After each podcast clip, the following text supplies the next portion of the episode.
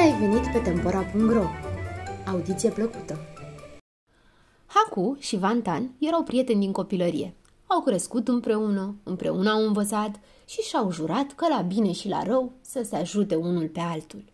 Ajungând studenți, au locuit în aceeași încăpere și cine îi vedea se bucura de marea lor prietenie. Și s-a întâmplat ca Haku să-și dea cel din tâi examenele, iar împăratul să-l numească pe dată mandarin în provincia alăturată. Haku și-a luat astfel ziua bună de la prietenul lui și a plecat. Au trecut așa câteva luni de zile și studentul Vantan și-a pus în gând să-i facă o vizită vestitului său prieten.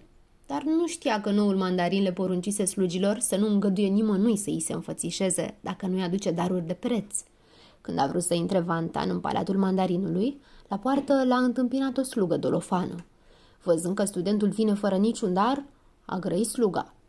Stăpânul își bucură ochii cu peștișorii lui de aur și a dat poruncă să nu fie stânjenit. În ziua următoare a venit Vantan din nou. Văzându-l că iar sosește cu mâinile goale, sluga cea dolofană i-a grăit. Stăpânul se joacă acum cu maimuța, care e tare dragă și a dat poruncă să nu fie stânjenit. Dacă s-a ivit pentru a treia oară la poarta palatului, s-a mâniat sluga și a grei studentului. Stăpânul le deschide ușa numai celor ce aduc daruri. Fantana a ascultat cuvintele slugii și a răspuns. Bine, mâine voi veni cu ploconul. A cumpărat a doua zi Vantan din piață un purcel frit, l-a așezat pe o tavă, l-a acoperit cu o năframă de mătase și s-a îndreptat către palat. Văzând sluga că studentul vine cu daruri, i-a dat drumul în casa mandarinului.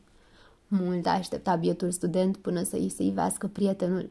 Când s-a ivit Haku, studentul abia dacă l-a cunoscut. Mandarinul purta veșminte lungi de mătase, cusute cu păsări și dobitoace în fel de fel de culori.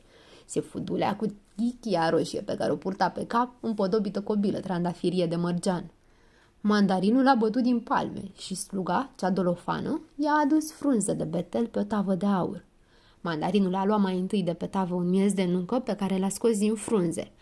Atunci a luat și studentul o nuncă și a potrivit-o în râtul porcului.